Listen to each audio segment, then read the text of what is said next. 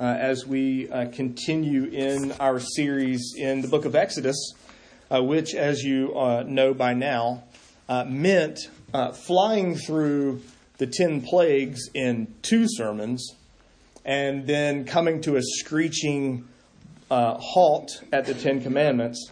and as we consider each one separately, individually, we come this morning to the fourth commandment. Let me ask that you stand as we read God's word uh, together.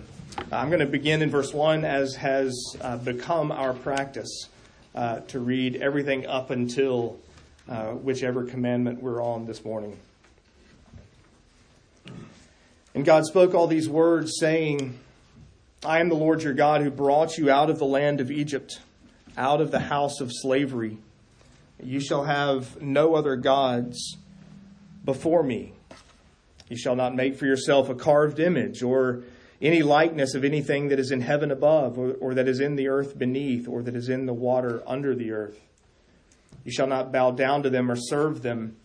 For I, the Lord your God, am a jealous God, visiting the iniquity of the fathers on the children to the third and fourth generation of those that hate me, but showing steadfast love to thousands of those who love me and keep my commandments.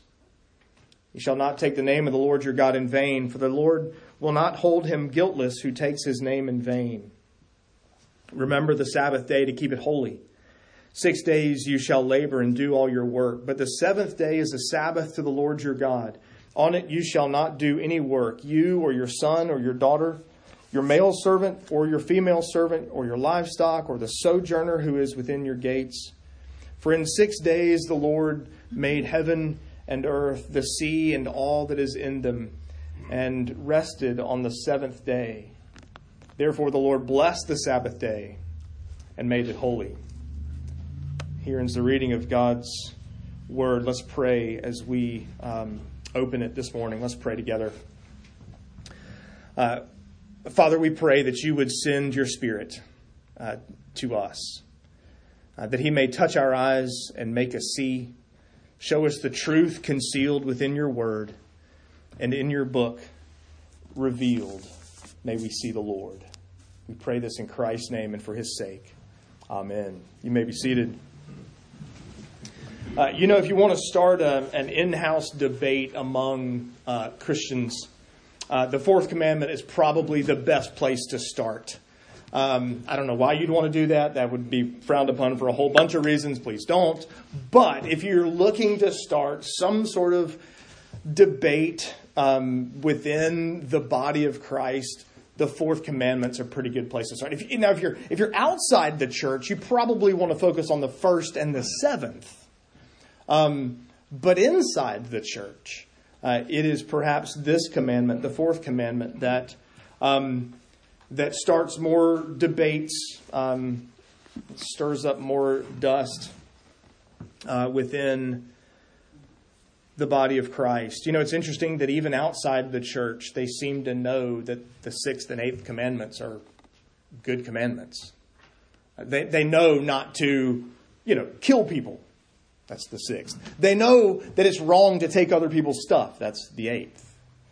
Um, but they have their sort of their limits. If you want to start a debate out there, the first and the seventh, seventh are the best place. But inside the church, uh, the fourth commandment creates its own sorts of conflict uh, within the body.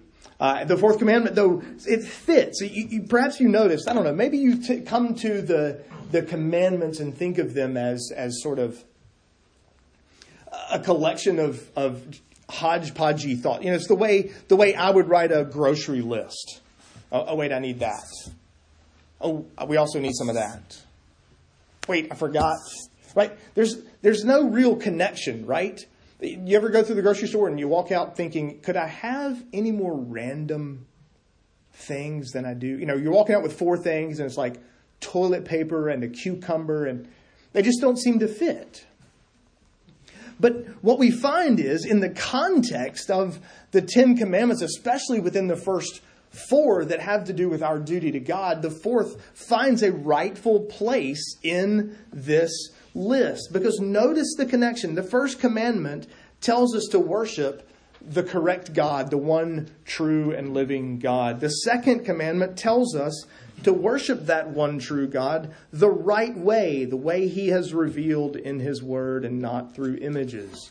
The third commandment tells us to worship Him accurately, according to His true name and character as He's made Himself known. The fourth commandment tells us when we should worship that God. So it sets aside the time within our calendars for the purpose of meeting with our Redeemer. First, I want you to see the commandment itself. Uh, you know, you, you get one word in. I mean, you get to verse 8, and the first word, and already you're going, something's different about this one. And actually, it stands out. It looks really cool in Hebrew. Because in Hebrew, every commandment except 4 and 5 start with the exact same word no or not. And so you can see, you can actually watch the pattern in the Ten Commandments. Not this, not you shall this, not you shall that. Remember, you get to the fourth commandment, you go, hold on a second, I've gotten one word in and it's already different. And it begins with a reminder to remember. We tend to use that word um, when we've forgotten something or when we're looking back on a day or event or an action somewhere in the. I remember when Clemson was good at football. I remember, I don't know why this randomly popped into my head. Uh, I, I, remember uh, being out on the ocean and catching a fish one time. And as I was fighting this fish, seeing about 40, 50 yards that way, a shark fin pop up out of the water. That fish was glad to get caught. It's like, I'll, I'll take my chances with this hook in my mouth instead of this shark following you. That's how we tend to use the word remember. We, we sort of, there's, there's information or an act or an event or something in our past that we're supposed to look back on. And, and this has some of that, as we'll see in just a few minutes. But let me remind you that God is speaking to his people between Egypt and the promised land. And he's telling them not, hey, remember the Sabbath day back then. He's actually telling them, in your future, I'm going to need you to remember this day. Um, when, when your child's birthday is coming, or when your wedding anniversary is coming up. When's the best time to remember that? Is it after the fact? That's, that's the one way ticket to couch sleeping. No, it means remembering before the day actually gets here. And making plans and preparations and asking the, the birthday person, look, I mean, you get to choose the, the dinner place. This is our tradition, so you get to choose what we do for dinner. We need to know in advance if we're going to have to cook something special or if there's someplace you want to go special. We've got to make plans for this. And so there's a, a sense in which the fourth commandment says, remember the Sabbath day, but you're talking about remembering something in the future, which involves planning, preparation, getting ready, doing things in advance because there is such a day coming as the Sabbath day. And that's part of what we're supposed to remember in this fourth commandment. But notice there's a, a second aspect to the commandment itself. Not only remember the Sabbath day, but remember it to keep it holy. And, and there is this sense in which when we remember it, we're already heading down that road. When we remember the Sabbath day properly, we're already aiming towards keeping it holy and, and keeping it as a, a separate, a different kind of day from the rest. We remember, and that remembering leads to certain actions and plans. And by those actions and plans, we're already beginning to keep the day holy. What does it mean that the Sabbath day is holy? What does that even mean? We've, we've seen this word a number of times already. We've seen it even back just in the previous chapter in Exodus 19 when God told the people of Israel that you are my holy nation. It means that it's set apart from, but also set apart to.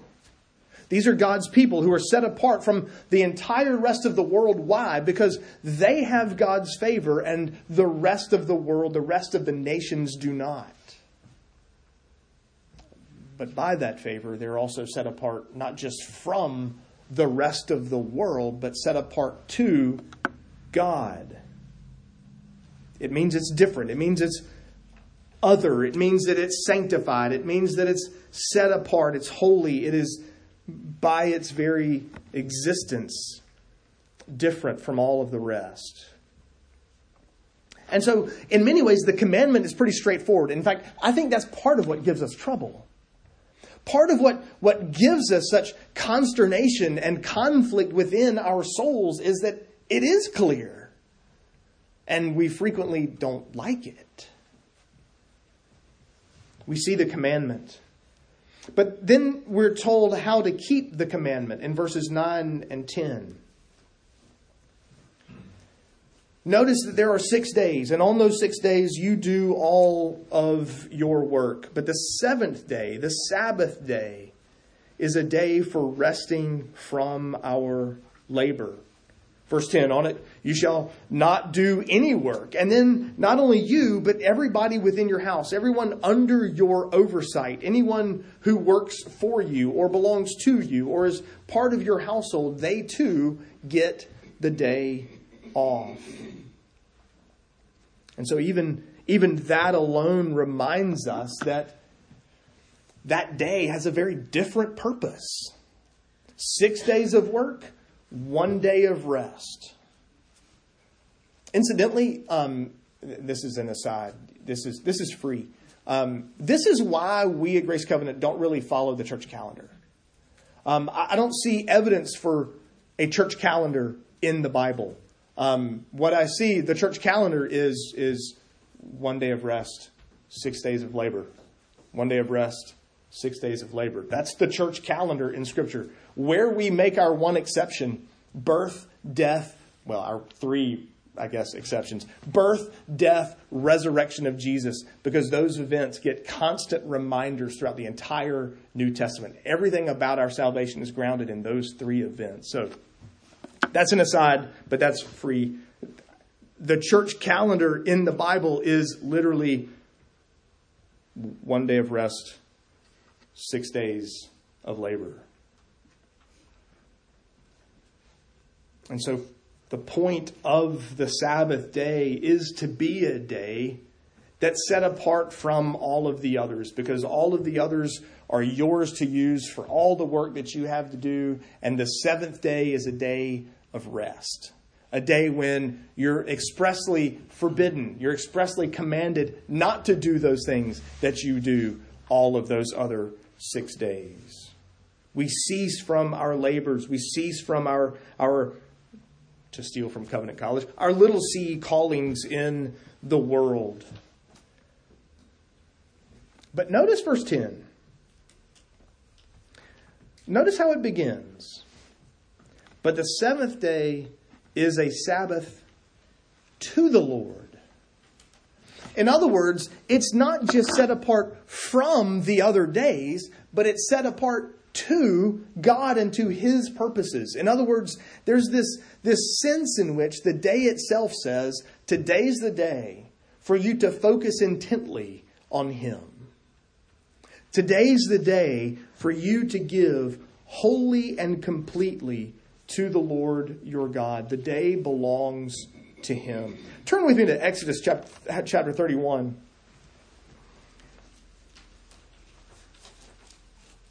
Exodus 31, the very end of the chapter.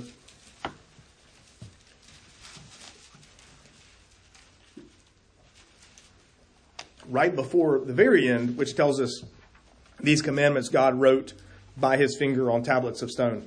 Right before that, we get verses 12 to 17, a reiteration, a reminder of the Sabbath The Lord said to Moses, You are to speak to the people of Israel and say, Above all, you shall keep my Sabbaths, for this is a sign between me and you throughout your generations, that you may know that I, the Lord, sanctify you. You shall keep the Sabbath, because it is holy for you. Everyone who profanes it shall be put to death. Whoever does any work on it, that soul shall be cut off from among his people. Six days shall work be done, but the seventh day is a Sabbath of solemn rest, holy to the Lord. Whoever does any work on the Sabbath day shall be put to death. So you see this reminder that the day belongs to God and not to us. So, keeping the commandment, when it comes to keeping the fourth commandment, it must involve some sort of ceasing from our work. And that is where the questions start. Because notice that nowhere in the Bible is work defined. Nowhere are we told, here are the list of things, here's the list of things you can do, and here's the list of things you can't do. We want those, don't we? We like lists. We like clarity. We don't really want to be left to our own wisdom and devices to, um, to do the best that we can. And, and for that matter, we kind of like lists, not so much just for ourselves, so we can make sure we're doing it right, but also so we can make sure you're doing it right. The Bible doesn't give us that clarity. It simply says, cease from your work. It does sort of point us down roads, though. It does, in several places, kind of say, well, come here, look down that road, and, and that right there will give you some guidance and direction. Turn to Isaiah chapter 58. Just to, to let's, let's point down one of those roads uh, ourselves. Isaiah 58, um, verses 13 and 14. If you turn back your foot from the Sabbath, from doing your pleasure on my holy day, and call the Sabbath a delight, and the holy day of the Lord honorable. If you honor it, not going your own ways, or seeking your own pleasure, or talking idly, then you shall take delight in the Lord and I will make you ride on the heights of the earth. I will feed you with the heritage of Jacob your father, for the mouth of the Lord has spoken it. Do you hear the, the distinction that, that Isaiah is making there, that God is making through the lips of or the pen of Isaiah? If you'll turn from doing your thing on my day and instead do my thing on my day, then you will be blessed. Not only that, but verse 14, then you will delight in me. Have you ever thought about the fact that, you know, I just I struggle to delight in the Lord? Perhaps this is one of the means that he uses when we sort of give back to him one seventh of our time. He uses that as a blessing, as a, a means to increasing our delight in Him. Uh, we, could, we could look at Amos 8. And in Amos 8, God's people uh, are asking, When will the new moon be over that we may sell grain? And the Sabbath that we may offer wheat for sale, that we may make the ephah small and the shekel great and deal deceitfully with false balances. So they're clearly trying to violate the eighth commandment, but they really are eager for the Sabbath day to end so that they can get back to work and swindle people.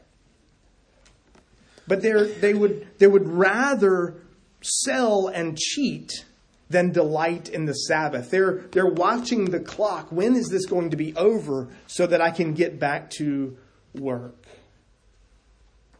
You see the emphasis in these passages that the, the day belongs to God and not to us, for, our, for us to use for our own purposes and our designs, but instead to use for His honor and for His glory. you know, inevitably, whenever the fourth commandment, I can virtually, well, if I didn't say what I'm about to say, I could virtually guarantee that as soon as worship is over or as soon as Sunday school is over, I will have a line of people wanting to ask, Can I? Is it okay if I? And the reality is, I'm not all that interested in that conversation. Because I think the bigger question is why are you asking? It's not what is the what can I do and what can I not do? The bigger problem is the bigger question is why are we asking that question at all? I think there are two reasons why we ask. Is it okay if I fill in the blank on Sundays?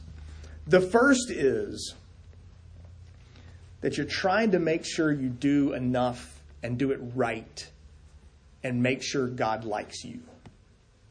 That really, at the heart of it, your great desire is well, if I can tick all the boxes, if I can put a check by all the things on the list, then I will be good. I will be a good Christian. And God will be pleased with me and satisfied with me, and I'm going to gain his favor. You know, that is by definition legalism.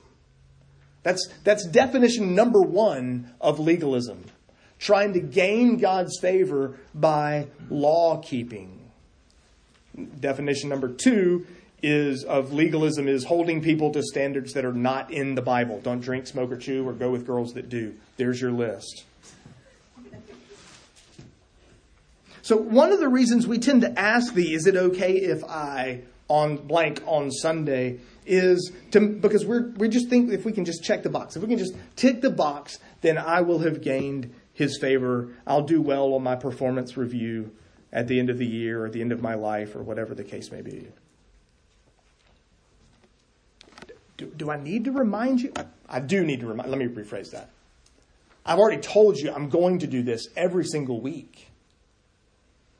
Don't forget the first two verses of Exodus 20. This is why we read the entire thing. We don't just read the commandment itself. This is why every week I'm starting in verse 1 and reading through whichever commandment we're on. How does the passage begin? I've already redeemed you. I've already delivered you. I've already saved you. The law, the Ten Commandments, were never given to people to keep them in order to gain God's favor. They were given to people who already have it. So please don't ever come to the Ten Commandments and say, well, if I could just do this, then I'll have his favor.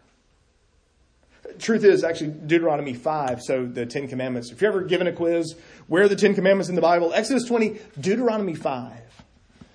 Um, in Deuteronomy 5, they're, they're given again.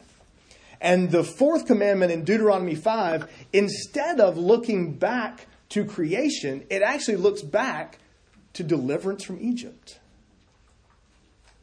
That's the connection made there. In other words, this is not a law to keep to gain God's favor. It's a law to keep to respond to his favor. That, that's the first reason we ask the is it okay if I blank on Sunday? The second reason we ask that question is because we want to object to keeping the Sabbath because doing so would be legalistic. First, strike you as odd that the only commandment we complain about, well, I don't can't. I mean, the Sabbath. I mean, I don't. We got. I don't want to be legalistic about it. Nobody ever says, "Well, I know the Bible says not to murder, but I don't want to be." You know, honey, I know the Bible says don't commit adultery, but I don't want to be legalistic about it. But we do this with the fourth. We, we make the argument that making any, that having any desire or making any effort to keep the fourth commandment is itself inherently legalistic. That it is itself, by definition, that it should be, you know, gotten rid of. But there's no way to remove the fourth commandment written by the finger of God in a tablet of stone without damaging the whole list, without damaging the whole tablet.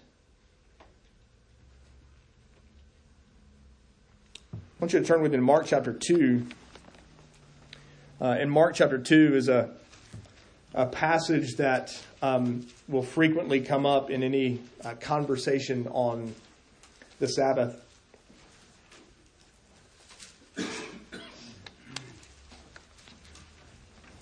Mark chapter 2, beginning verse 23.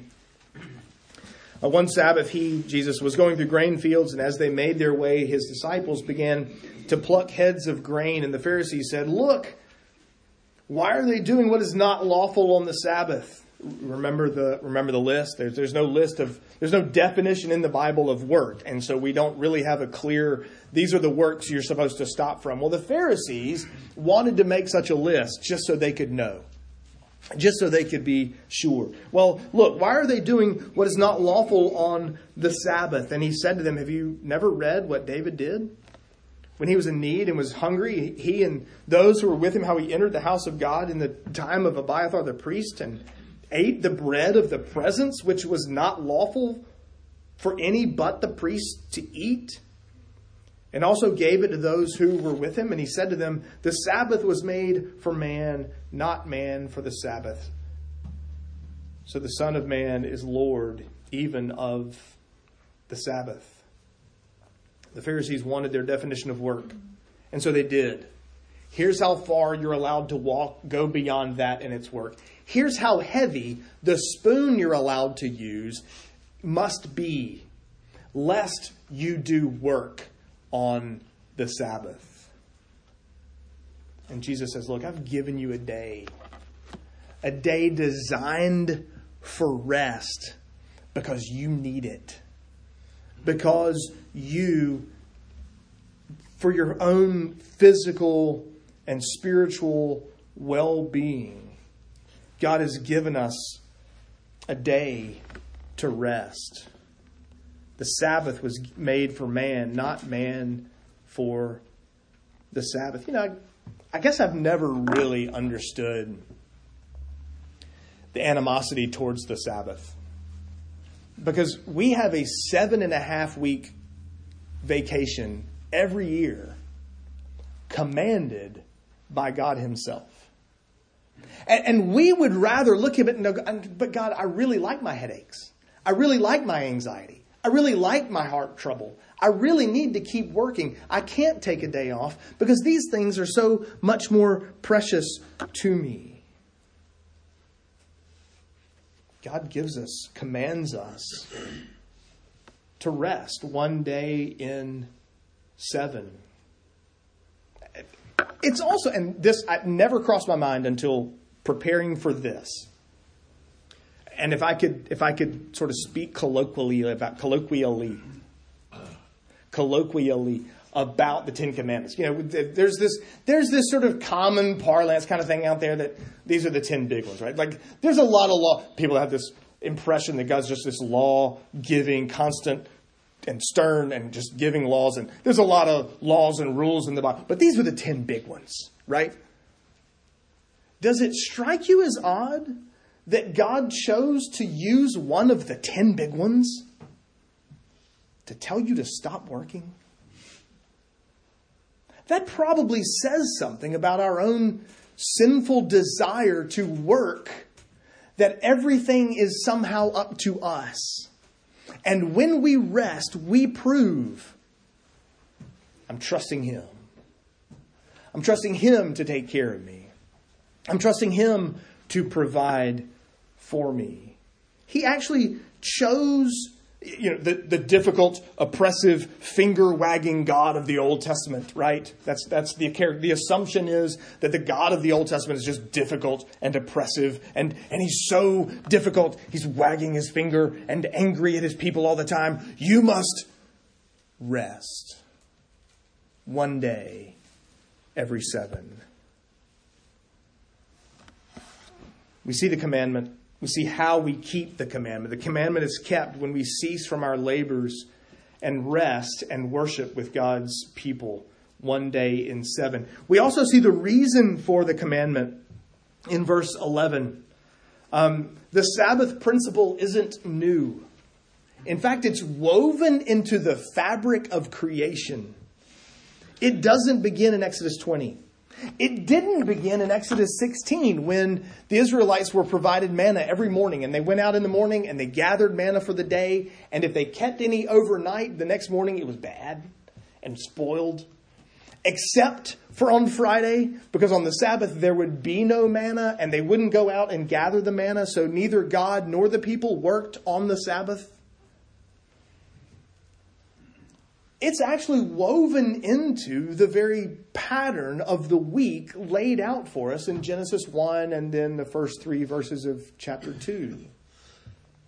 The seventh day of creation, Genesis, I mean, yeah, Genesis 2, 1 to 3. And God rested on the Sabbath day and he blessed it. Now you realize, surely, surely we know that God wasn't just dog tired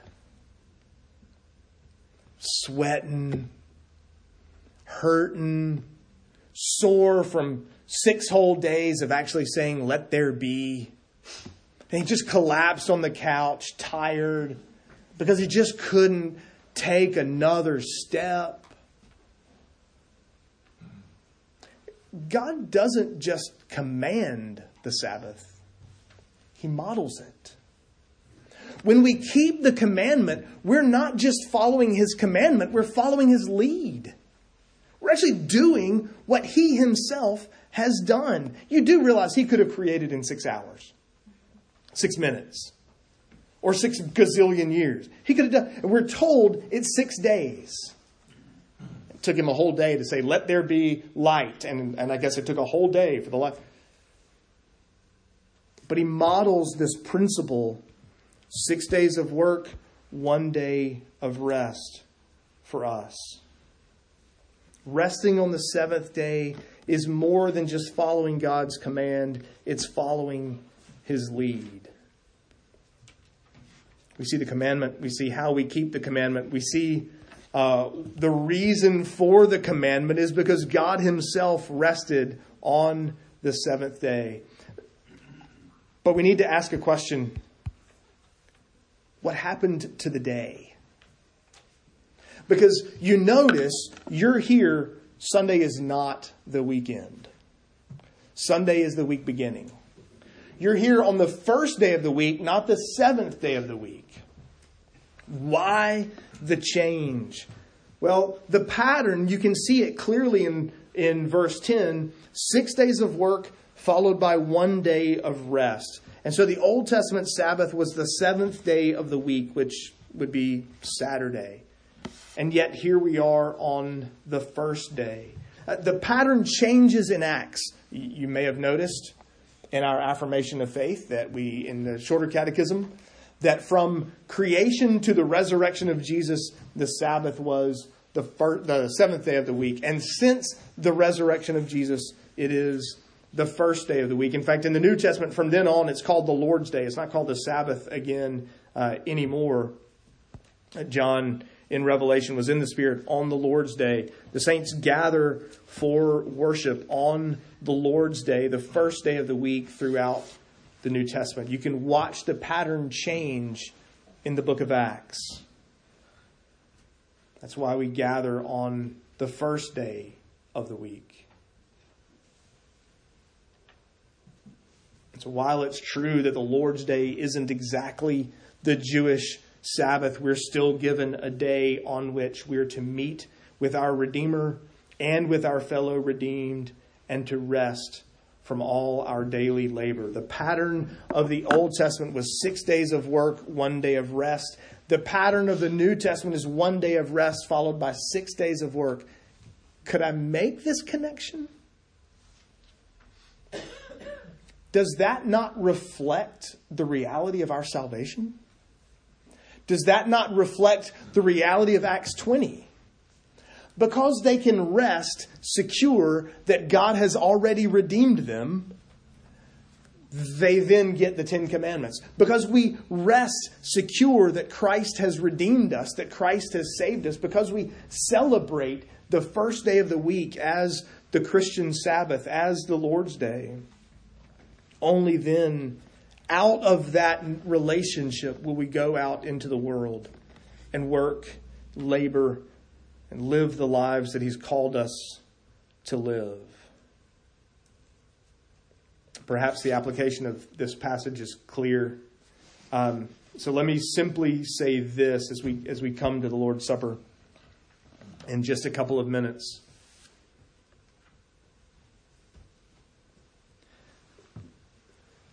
The idea of the Sabbath reminds us to consider what's our greatest possession? What's the greatest thing you have? If you say anything other than Jesus, if you say anything other than your relationship with Christ, if you say, well, it's my house, it's my car, it's my job, we we could put any number of things in that list, all of which would reflect I've got to go out and do this and make this happen because my greatest possession, my greatest joy in life comes from the stuff that my work, that my money can buy me. But is not our greatest possession Jesus himself? Is it not the fact that he has given himself, his very life, that he would shed his blood and suffer and bleed and die because of our sin, that he's given himself for you, that you might be given a new name, a new relationship, a new family, a new household? Is that not our greatest possession? Our weekly Lord's Day gives us the opportunity, it affords us the opportunity to celebrate the greatest thing we own. And that nothing can take from you. You can lose your job. You can lose your house. You can lose your car. You can have a wreck and damage your car. Your house can catch on fire. You can drive your car through your garage and damage both at the same time. The, your greatest possession nobody can take from you. And celebrating the Lord's Day together, giving Him one day when we meet with our Redeemer alongside our fellow redeemed, is a chance for us to rest in that, to celebrate that, that the greatest thing, our greatest delight is in Him and not in our stuff. Let's pray together.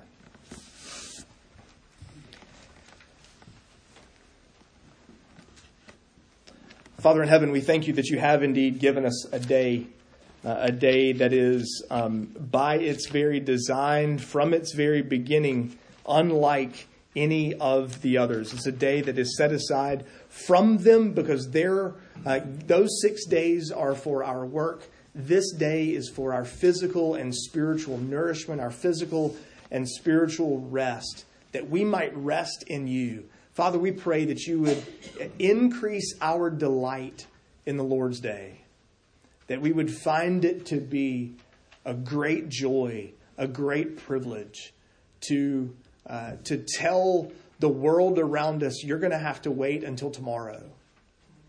Because the God of heaven and earth has called me to himself. We pray all of this in the name of Christ our Savior. Amen.